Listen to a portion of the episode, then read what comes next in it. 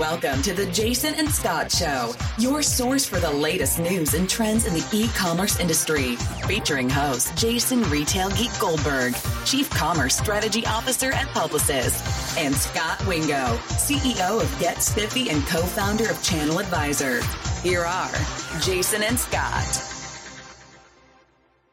Welcome to the Jason and Scot Show. This is episode 187 being recorded on Wednesday, September 4th, 2019. I'm your host, Jason Retail Geek Goldberg. And as usual, I'm here with your co host, Scot Wingo. Hey, Jason. It's good to be back with you. Welcome back, Jason and Scot Show listeners.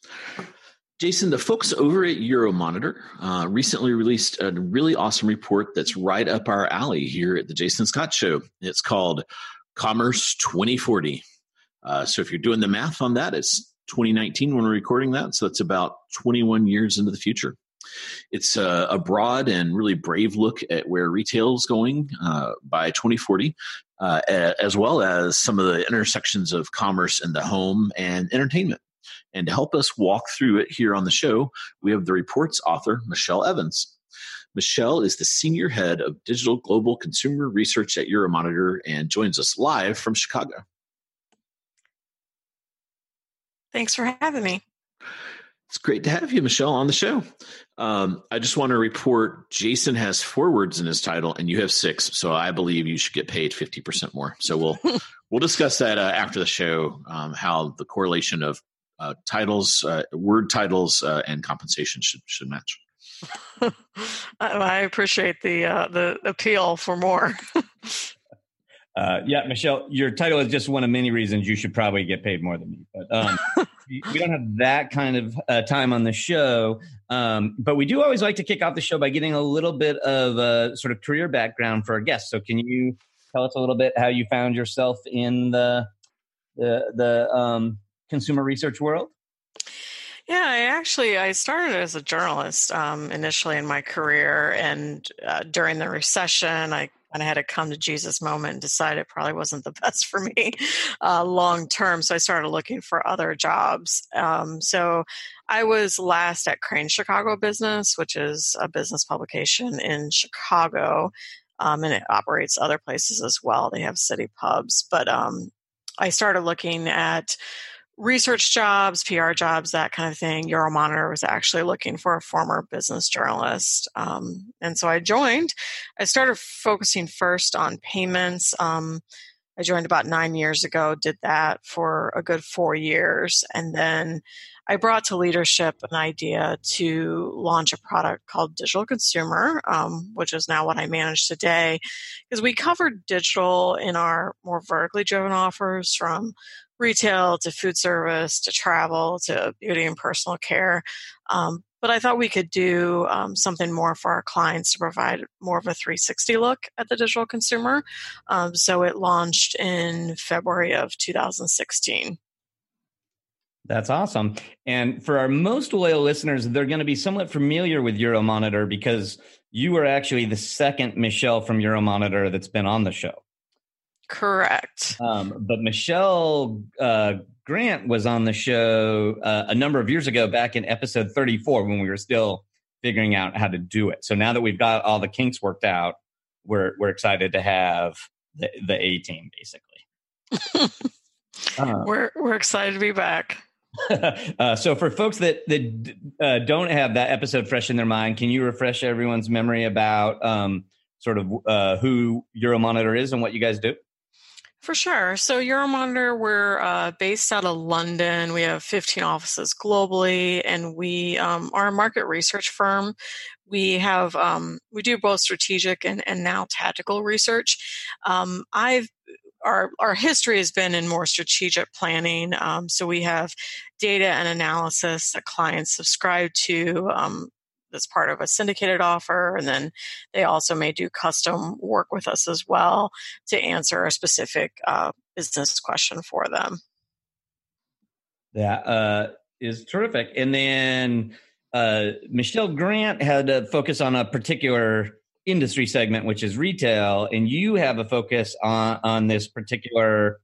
Um, I don't know if we'd call it a demographic, but the the digital consumer. So you're looking through the lens of uh, the consumer's life, whereas she's looking through the lens of this this one particular shopping mission that a consumer has. Do I sort of have that right? Yeah, you're pretty close. So we have um, within our syndicated database uh, different uh, systems, pages that clients subscribe to. So there's um, 30 plus that are more industry driven. So retailing being one of them, travel, food service. And then um, we have some that are we, we bucket them either under economies or consumers um, in my case. So um, with digital consumer, we are thinking about it more from the consumer vantage point. Um, and more, you know, like our motto is to think about how tech is changing commerce.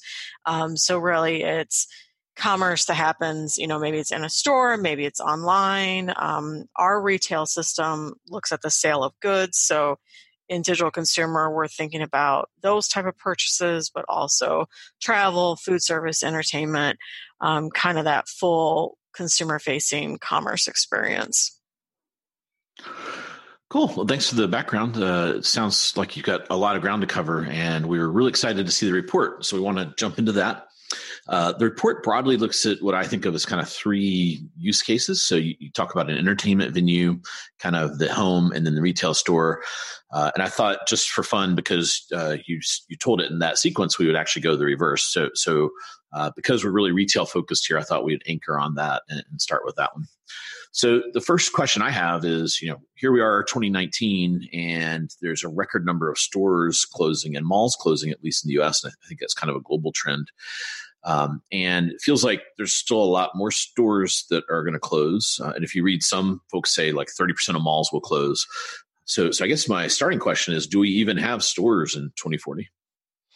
I think for sure. I, I, think the key part is that stores are going to evolve. Um, so, uh, obviously, through the history of retail, there's always um, been changes where you know people in the U.S. they might have lived and shopped downtown you know several decades ago and then it eventually went to suburbia and especially retailers rose in popularity and you know now we're seeing them decline. So i think there's a natural kind of evolution of things that happens um, in terms of what you know clearly it's more of a kind of a probably a generational shift. It feels more severe what's going on um, certainly some economic factors and technology playing a role. And i'd say you know, though we see online sales obviously from a growth standpoint outpacing what is bought in store you also when you when we survey consumers and you ask them well why do you shop in store? And it's to see or to, to like feel or touch things before they purchase them um, so 47% of global um, connected consumers say that so there's still reasons that they'll want to go in store um, I, I just think stores are probably going to change around those Okay. Do do you think um, we'll have a mall kind of a format, or is it going to be more of just kind of individual little standalone stores? I think the mall format could could certainly be feasible. Um, I think what we're seeing with malls today is if you um, consider some of the department stores that are closing and some you know more of like entertainment concepts that are coming in more of the restaurants um, there's a little shopping center in Chicago in the North and Clybourn area. Um, that it's it's small. It's not a huge mall by any means, but it opened in the last couple years. And I, I'm always struck whenever I go there because there is a grocery store, so I might have more frequent footfall there. Um, there's a jewelry store. Um, remember like a candy shop, that kind of thing. There's also um, a plethora of entertainment options. So there's a cinema. Um, I think there's some other entertainment, and then um, also a lot of food service options. So giving you a variety of reasons to go and, and enjoy yourself, and as you're lingering, perhaps um, shopping then. Awesome. And I, I want to dig into that. Uh, but before I do, I just wanted to compliment you overall on the report. I think it's super smart to forecast the future or 21 years out. Um, because Scot and I do these forecasts every year, and then annoyingly, a year later, Scot likes to do a show where he reminds everyone of all the things I forecasted a year ago, and that never goes well for me. And I'm I'm thinking that like by by uh, doing it 21 years out, you're way less likely to have people pulling out your old report in 21 years to check your work. I hope so. That's my that was my main goal there. yeah, so going back to our original theme of ways in which Michelle is smarter than Jason. so kind of reading between the lines when you were describing the report and the, the the specific missions that people would still have in brick and mortar stores, I made an inference that I'm not sure you explicitly called out, which is maybe retail isn't as maybe physical retail isn't as important for replenishment as it is today. Um, and that you know it more it has this role around these these special missions like like something you want to try before you buy or you know when you just want to serendipitously discover something. Yeah so when you think about um, different sort of purchases i think you've hit the nail on the head.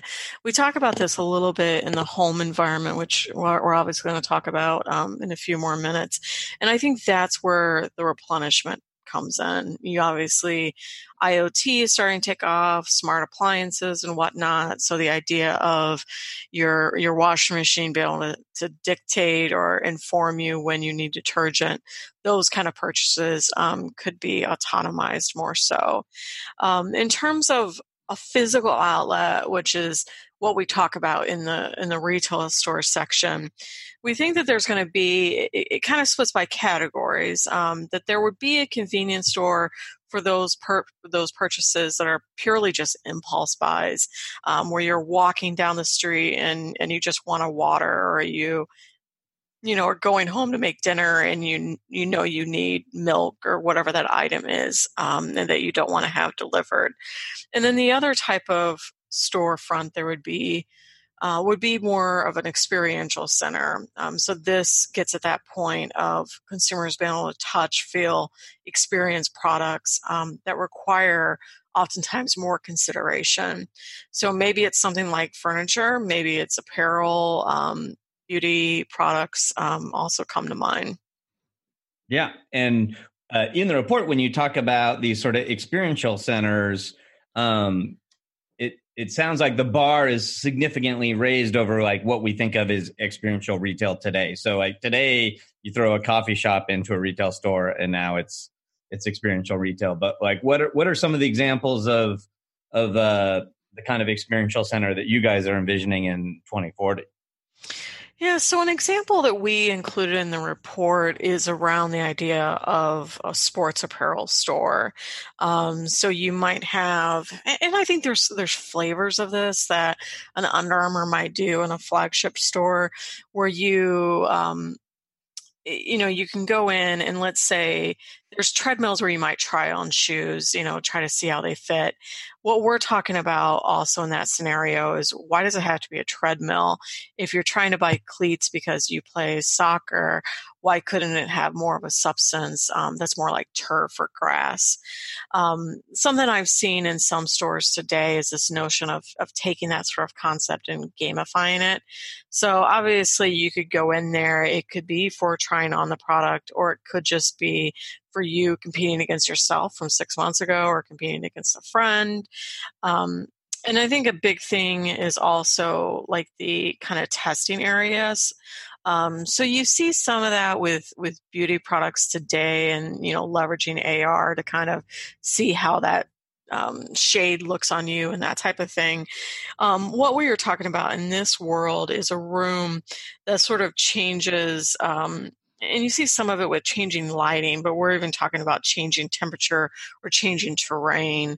Um, so, a, a, story that we talked about in the report is um, this lady is preparing for a trip to Patagonia um, because I went to Patagonia this year, so that was top of mind. Hmm. and I, you know, needed to buy a winter coat. Um, so she's prompted to go into this store because they have this type of information on her um, and know this would be of interest to her. She's able to go into this room with this winter coat and see how it would truly feel because we know there's you know like think about when you you know buy clothes that that need to keep you warm and it's 70 degrees in the store it's hard to to kind of get that sense of how it might work. And then the other big element that we talked about um, with this particular example is this idea of um, very much a, a, game that you could play and and we think for those retailers that really kind of nail an experience and make it unique that they could certainly even charge entry um, to to allow consumers to even you know to to play this game. So what we've outlined in the report is the idea that you know, maybe LeBron James is your favorite player, and so you always dream about playing him in NBA Finals. Um, so we have some imagery in the report, and so there's in the imagery there's a holographic brand or holographic representation of LeBron, um, and and you as a consumer you have the ball and, and you're getting ready to take the game winning shot so if there's those kind of experiences that really uh, bring to life something that you might not be able to experience elsewhere, you know, perhaps that's something that a consumer might be willing to, to pay to be able to experience. Uh, I like it. And just a clarification for listeners that LeBron James he's talking about is LeBron James Jr., who will be the player in 2040. um, and uh, in fact, he might be coming up on the end of his career by then. Um, but I'm I'm pleased to hear uh, because you know, for people that believe in global warming, I'm, I was somewhat worried you might not need a coat in Patagonia in 2040. Yeah, that's that's touch and go right now. You have a good point there. um, so here on the show, we're big fans of AR, VR, 3D printing, and some of those things that uh, when Jason and I talk a lot about them, uh, retailers kind of glaze over because they feel really gimmicky and and not like they're not going to impact the future. I was excited to see those mentioned in the report. How do you how do you see those fitting into the store of the future? Yes, I think you're right. We actually do um, an annual survey of industry professionals globally where we ask them about technologies and where they're investing. Um, right now, like looking out five years, AI is number one, IoT is number two. But things like 3D printing, um, is still fairly low. ARVR is kind of middle of the pack. Um, so it, it, certainly mirrors what, what I hear as well. And I think, you know, in that survey, we asked them also, well, why are you not investing? And, and the top, it, the top reason back um, tends to be the lack of a clear business use case. Um, so I, I think we're still toying with how this you know helps to move the business forward. Um, ar vr is certainly some that comes in quite a bit in this report um, for sure. I think um, you know with ar um, think about the use cases even today in terms of you know you know the being able to try on makeup um, being able to you know see uh, clothes on yourself, um, maybe when you're not in the store, the sizing, um, getting more accurate sizing, that type of thing. And hopefully, you know, when we think about VR and we think about those kind of headsets um, across the worlds, we've er, we, we keep calling them worlds or environments in the report. Um, when we talk about VR, when we think about the headsets, we think about them being a bit more spiffy than something like the Google Glasses that we've seen in the past. Um, something that you know you might actually wear that it would be a fashionable piece um, of eyewear. It wouldn't be maybe as intrusive um, as well um, to bring things to life. Uh, 3D printing is something we've talked about in the retail store area. And I don't know that we're that it would come to a place where you know everything is printing on site um, what we've talked about is if if you're trying on a shirt um, in the fitting room and, and maybe it's a V cut, but you want a rounded cut, maybe you can make small adjustments like that and have it printed. Cool. How about um, I think you talked a little bit about uh, kind of to use your Patagonia example, where if you were trying on something, you could you could see yourself in kind of a uh, an AR mirror, so you could see how you know maybe they don't actually have the garment there in the store, and you could see how a, a different color would look or something like that. Do you, yeah. do you see that kind of technology being in the store or more kind of uh, in the home?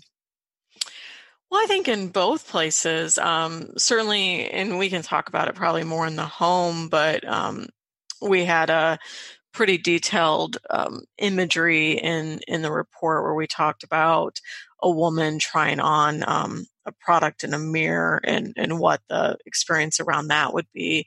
You know, I do think smart mirrors um, in the retail environment have been around for a few years for sure, and we're we're seeing them more and more. I, I think there's definitely a, a strong use case for those in terms of how they can kind of extend the use cases and and help to move, you know, eh, help bring different colors or cuts or whatever it is to life um, for a consumer. Yeah. Uh, so to me, it like uh, there's and it's hard to talk about each of these three things separately because in some ways I feel like they do overlap a lot. And and since you are, you know, kind of taking the the perceptive of the consumer, that makes perfect sense. Um, you, you talk a lot in the report about like increased demand for personalization, and I feel like that's just one of the areas where you know some flavors of this 3D printing make an awful lot of sense. Is that like it's probably not true in 2040. Um, that very many people are all walking around wearing a carbon copy of the same thing, like or using the same thing, right? Like, you know, mm-hmm. we don't all have the same glasses prescription. And it just feels like by 2040, there's going to be much more opportunity for for everything we use and own in life to be much more tailored to us and our unique preferences and tastes and flavors. I think that's you know entirely accurate and and personalization is a common theme across the report. Um, certainly, what you're talking about is is more so that product we bring home and the ability to kind of slice and dice it um, to what we want, which I think is going to be um, certainly more feasible and and it's probably you know what I was describing with that 3D scenario is that if you're trying it on in a fitting room, a certain shirt, and you can see different cuts of it, you can see different colors of it. You know, maybe this is a shirt today that's only sold in two colors and one cut, but in 2040 could be, you know, three times eight variety, you know, 24 different versions of it um, that could be slightly different. Not to mention just the the cut of the shirt, you know, like the way it fits you, right? The the the ability we would have to more tailor it um, to a consumer as well. So with the store of the future, it, it, wouldn't be a Jason and Scot show if we didn't talk about Amazon. Is is Amazon uh, uh, play a role in 2040? Will they be around in 2040? yeah, are they are they? You know, what what's Amazon look like in 2040? are they Sears? Um, I yeah, that's that's quite a ways out. Um, I would say if they continue on the same trajectory and you know continue to put the customer first and adhere to that sort of business principle, then in theory they would still continue to be relevant. Um, obviously, the world is fast changing, so any number of things can happen. You know, I think with Amazon and in the in the society that we live in, as opposed to somewhere like a China, just the the sheer amount of of size that they have and their tentacles in so many different areas. You know, the the antitrust thing also comes up um, and, and what they might look at look like come then. Um, but you know, I think Amazon also knows that they can't fall asleep at the wheel um, because you know, there's a lot of players like a like a Sears or a Blockbuster, Kodak. They're all classic examples um, of people that were top of their industry and then lost focus. Yeah, absolutely. The uh, uh, you have to kind of self uh, self innovate, or else you'll get in- innovated. Mm-hmm. Yeah, I do. Uh, uh, I mean, obviously, it could go either either way. but um, I do think You know, uh, Jeff Bezos has this uh, quote that I admire. Um, that uh, no empire has successfully predicted its own demise. Um, and so he he seems much more aware of how likely it is that like like he's a, it's not a question of if Amazon will yeah.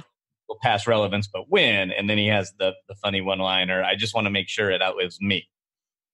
Yeah, and I think they kind of their their strategy almost is built in that defensive mindset, right? Like they're they're always coming out fighting from that regard. Yeah, I mean, I I do think it's going to be interesting. I do, you know, uh, I think it's easy to kind of bifurcate retail into the like all the, this sort of needs fulfillment replenishment and like that's obviously the the way the area that Amazon's dominating and leaning. And then there's all of this sort of uh experiential you know personalization all these sorts of things um that Amazon doesn't plan as much. Like I think it's further complicated by these non-retail businesses that Amazon's really excelling at. So like you know maybe they're they're the backbone of the internet in 2040 and and retail has become a boring uh, industry that they don't focus on but if you if you think about amazon if we assume what i'm talking about in commerce 2040 comes to fruition and we think about how amazon layers over it obviously they could dominate when it comes to kind of that general fulfillment of um, replenishment products that I talk about in the home area. You know, maybe in the retail store, maybe it's questionable. Obviously, they've pushed into stores more so, and they certainly could do more. But I think a big area um, when we talk about their future is with Alexa. And, and if they're able to win that battle to be to be one of the default voices for consumers um, because certainly across this report i talked a lot about that, kind of that voice first um, mentality oh for sure uh, like part of me is like I'll be thrilled that by 2040 they finally know which lights I mean when I say uh, yeah, there there are some things to be worked out for yeah, sure. I, I mean, like, look, uh, that's the beauty of machine learning is it's like it's going to incrementally get better every year for the rest of life. Like unlike you know the human brain which like does not tend to improve yeah, yeah. Uh, over over the long haul so um yeah i know I, I do think that's interesting and obviously at the moment like in some ways they're they're much smarter about trying to make their technology open and ubiquitous um mm-hmm. you know, there's like some interesting news about like how, just how much renewed effort they have in winning the the car dashboard and how far they're willing to go to give away the voice technology to the car manufacturers and things like that because I think they. Uh, well, it's it, it's the operating system of the future, right? Like, you know, is it going to be? It feels like the next generation of like the Apple iOS kind of battle. Yeah, no, for sure. Uh, and I do. I want to go back. Uh, uh, I'm not. I'm definitely not going to get in the business of predicting Amazon's demise, but I will say, like, one thing that is interesting about you know, so today personalization is a lot about personalizing experience. And I, I do believe that increasingly it's going to be economically viable to personalize products, as we already talked about. Um, and so, so for better or worse, one of Amazon's hugest advantages in retail is they they've just invested orders of magnitude more in their fulfillment network than anyone else, and so they're able to hold more goods closer to the customer and get it to them much faster and cheaper than anyone. And they're they're orders of magnitude ahead of everyone. So they made this huge investment that now gives them this huge advantage in service level um, which is all really smart um, but one thing that's interesting is if the world does go to products that are made to order and made on demand um, a lot of that existing inve- uh, investment gets depreciated so it it just you know that is one of the things that you could imagine sort of um, being a little bit of an equalizer and reducing some of Amazon's competitive advantage if it if it plays out that way. Well, and think about you know even if it doesn't go that way too, like how fast can they get? You know, is it you know they're down to one hour for some products. Can they really get it to me faster? It, it feels like Oh yeah, the pattern is they're going to have it waiting in your basement before you know you need it. yeah, they're going to be creepily living in my second bedroom or something. I mean, they um, have a pattern with a picture of your basement, and oh, they, well, that makes sense. Then that's those people were down there. Yeah.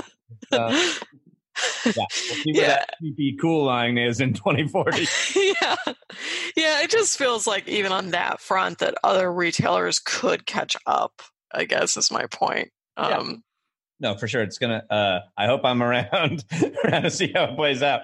Um, I do want to pivot a little bit though. Like, so one thing we we constantly talk about today, and you know, is the whole like digital disruption, and like in particular, like everything's omni-channel. Like all these debates about how you measure it. Like, like has that all gone away by 2040? Like, is there like are people still talking about these channels as different things and you know are we still segmenting sales by like people that deliver online and people that deliver in store or what what does omni-channel mean in 2040 well, if we're going to get to this vision, I would hope omni-channel is a non-existent word by then, because I think that's what it's really about. Is um, is not looking at it by these various channels and drawing these lines as much as it's about just being, you know, having the product when the consumer wants to shop for it and, and where they want to buy it, et cetera, et cetera. So if it's picking it up on their way home from a convenience store location, or if it's having it shipped from that that store to their home, um, you know, I, I think that's probably what really holds back retail in the digital era today is those kind of um, divides of like the divide started because digital came around second, right? Um, so I think you almost have to get past that and, and look at solving it um, from more the consumer vantage point, from their point of view. Cool. Well, I'm uh, I'm excited to shop in the store of 2040. Hopefully, we can all um, do a repeat of this episode, and we'll just uh, on January first week of January 2040, we'll get together, and I guess Chicago would be convenient for you guys, and we'll go see the store of 2040 uh, to to anniversary this episode. Um, so let's let's pivot to home because you do paint this picture where you know today I don't really think much about shopping at home. Uh, you you've got them really kind of all integrated in an interesting way. Um, and when you describe that house of the future, it actually reminds me of Jason's house because I think he's got like 50 Alexas he can see through his refrigerator and it orders things. His espresso machine knows he needs an espresso every 10 minutes. So it kind of self, self espressos. Um, but for those of us that don't already live in the house of 2040, uh, give us a walkthrough of what, what you think that looks like. Yeah, for sure. Um, so I think we are starting to see some of those technologies come in as you describe it. Um, 2020 starts to become a pivotal year because that's when several different appliance manufacturers say that um, all lines of their products will will will be connected. Um, so you'll see more of that coming in the home. So, you know, as we think about it, you know, voice is paramount across all of these worlds um, where we talk about it.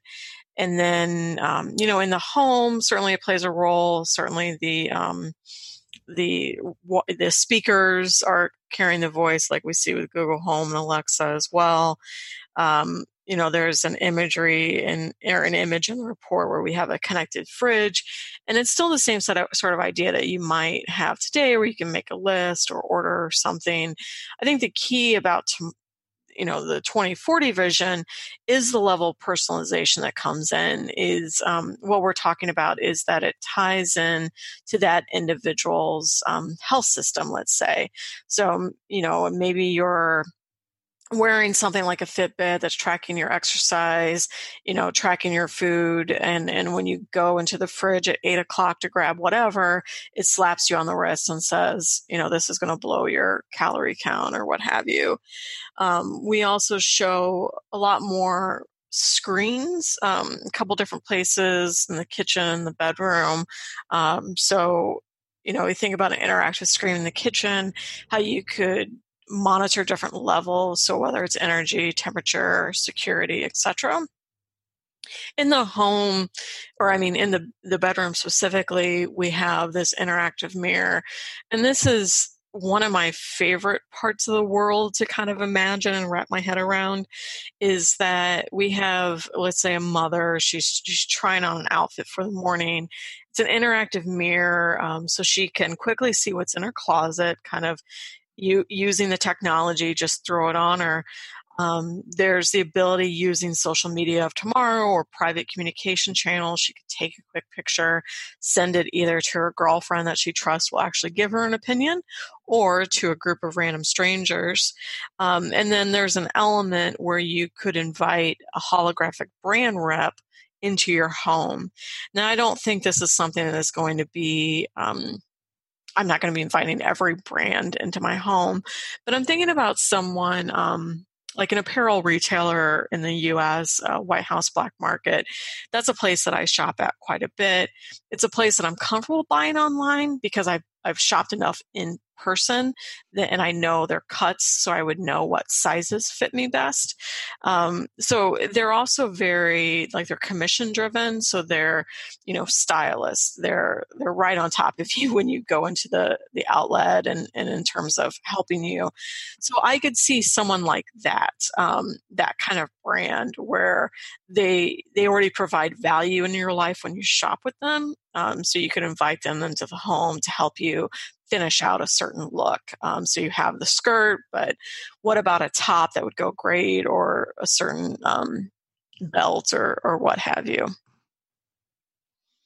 Yeah, one of the things that excites me about that vision is that today, as a retailer, um, you you get a lot of data about what consumers own, but very little data about how they actually use what they own. Right. So hmm you know like it's it's a very it's very binary. Like they have skinny jeans or they don't have skinny jeans. They have it you know but there's no context. Uh, and so you know i when i read that sort of home scenario and you you know now like you know if the customer opts in and and you know all the everything aligns um we, you can now share with that brand analytics on what you know what's actually in your closet and how often you wash it and how and how often you wear it and what you wear it with. And, you know, you could imagine the, the AI recommendation engines of the future being fed with that much richer data source could be, you know, much more accurate at um, sort of, you know, truly finding things that make my life better than than the kind of basic recommendations that we have today and things like that. So that seems exciting.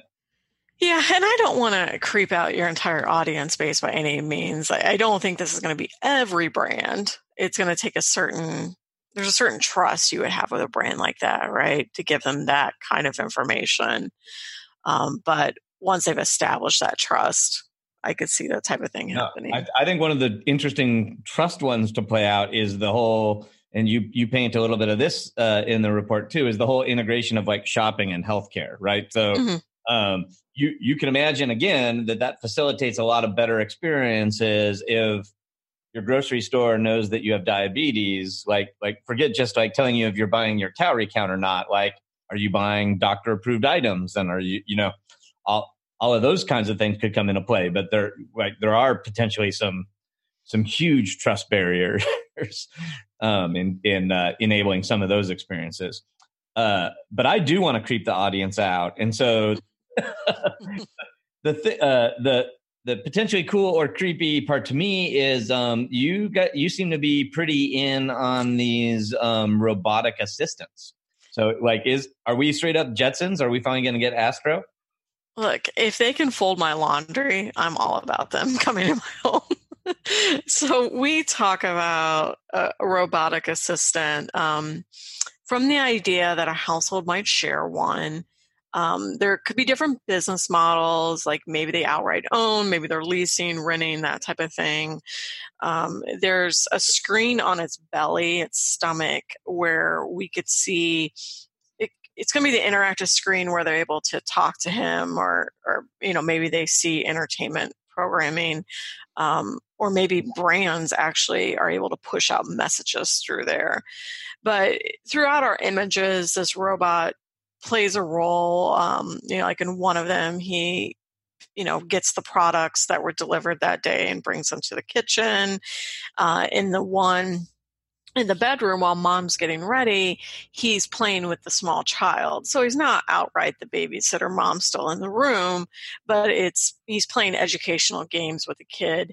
And the scenario we're describing here is, you know, it's a small kid. They're playing blocks, and the kid says, um, you know, we we have some, you know, a word bubble. He says, um, "Mom, I'm bored. You know, can we buy the next edition?" So what we're talking about here is the idea that you know, if you have, you would lease or outright own this robot and then you would buy into certain packages so in that case maybe you bought the package for a two year old to three year old and now you need to upgrade to the four year old package something like that uh, it's going to be interesting. Are you um, familiar? There's a a, a UK based uh, television series um, called Humans.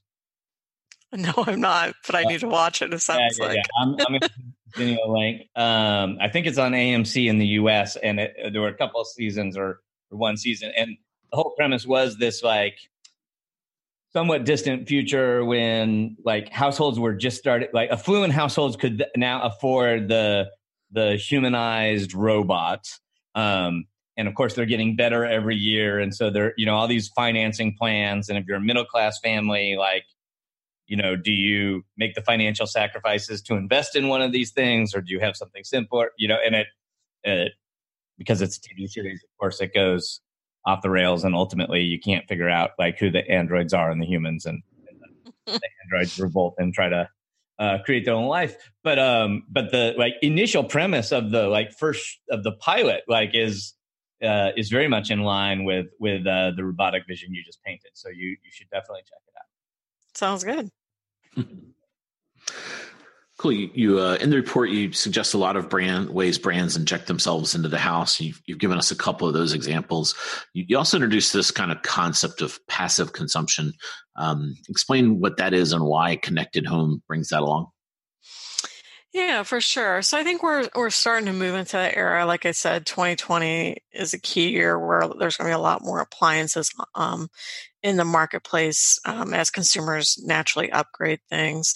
Um, these appliances will be connected. So the the kind of passive consumption, uh, you know, it's going to tie to those replenishment products. I don't think any of us get up in the morning we're like super excited to go buy Tide laundry detergent.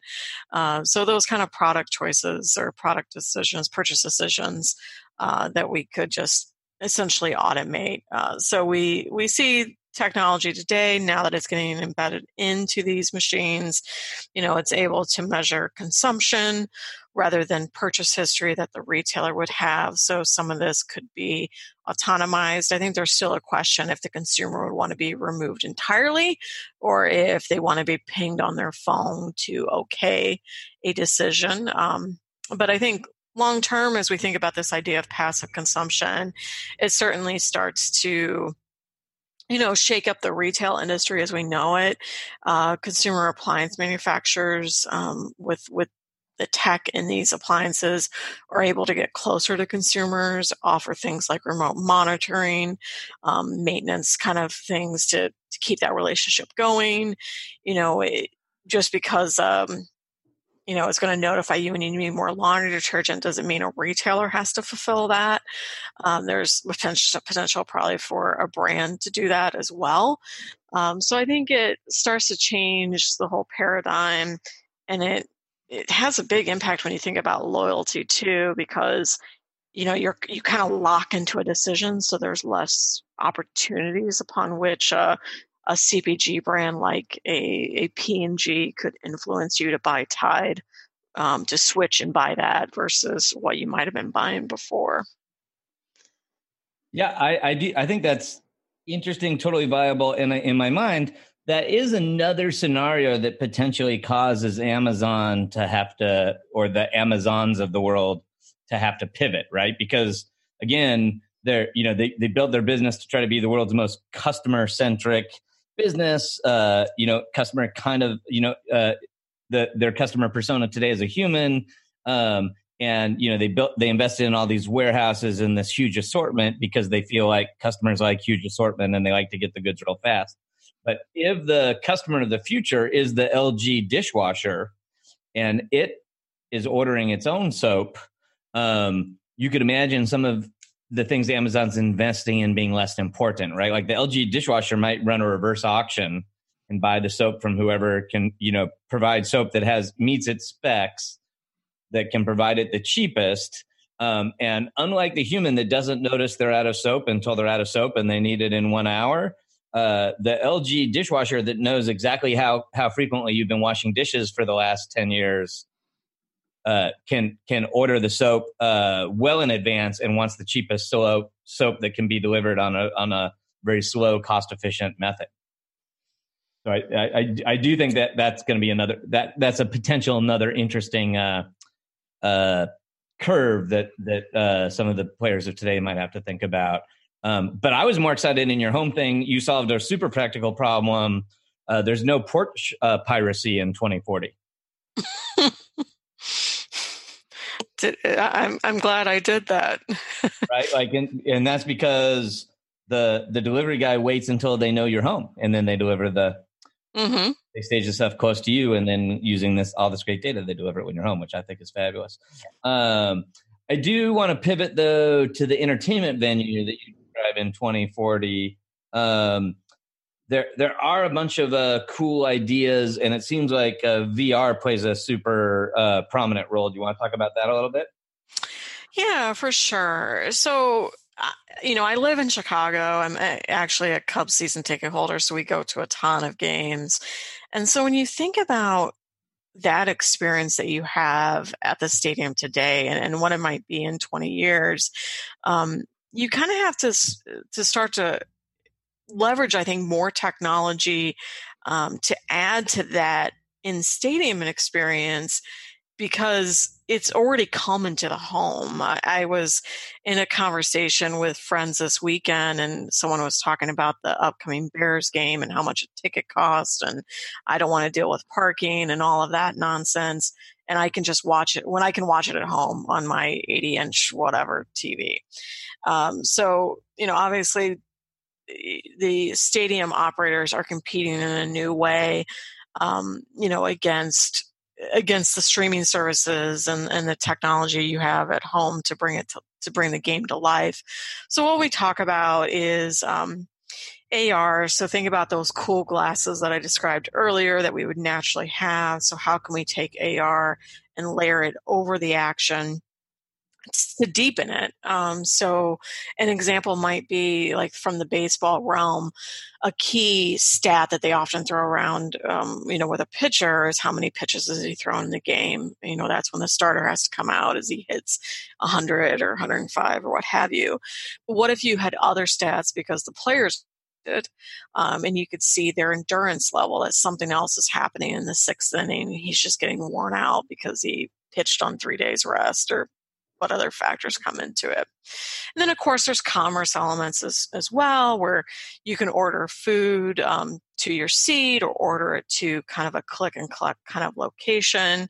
Um, and then also tying into you watching the game, the ability to order pre order merchandise as well, um, you know, based on what players you might be taking an interest in.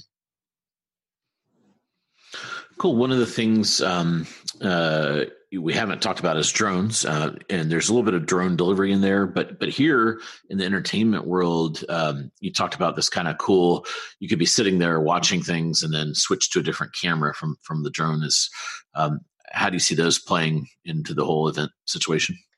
Yeah, so I think it's just about um, you know angles on the game. You know, you know, I think about it in terms of what you might see at home um, that you don't necessarily see when you're in person at the game from your seat currently. Um, you know, if you guys, I'm sure you guys have been probably to Wrigley Field, it's going through a lot of upgrades right now. But if you think back a few years ago without the Jumbotrons, without TVs around the stadium, the idea of being able to see a close play, um, you know, you want to rewatch it. You want to be able to understand how it, it you know if the player is really safe or whatever the scenario was um, so i think that's another way another kind of layer to it uh, that like uh, it's going to be awesome to live in that world michelle and uh, that's actually going to be a great place to leave it because uh, once again, we have used up our allotted time for the show. Um, but if folks have a burning question or want to continue the dialogue, we certainly encourage listeners to uh, jump onto our Facebook page or hit us up on Twitter. Um, and Michelle, if listeners want to contact you, what's the best way to, to find you online? For sure. I'm on Twitter and also LinkedIn. So on Twitter, it would be um, at Mevans, M E V A N S, 1 4. And then on LinkedIn, uh, Michelle Evans should bring it up. Cool. We really appreciate you taking time uh, out of planning our our 21 plus years uh, future. Um, so to come on the show. Thank you. It was a pleasure to be with you guys. Until next time, happy e commercing. You've been listening to The Jason and Scot Show. For all the latest news and trends on e commerce and shopper marketing, subscribe to us on iTunes or visit www.jasonandscot.com.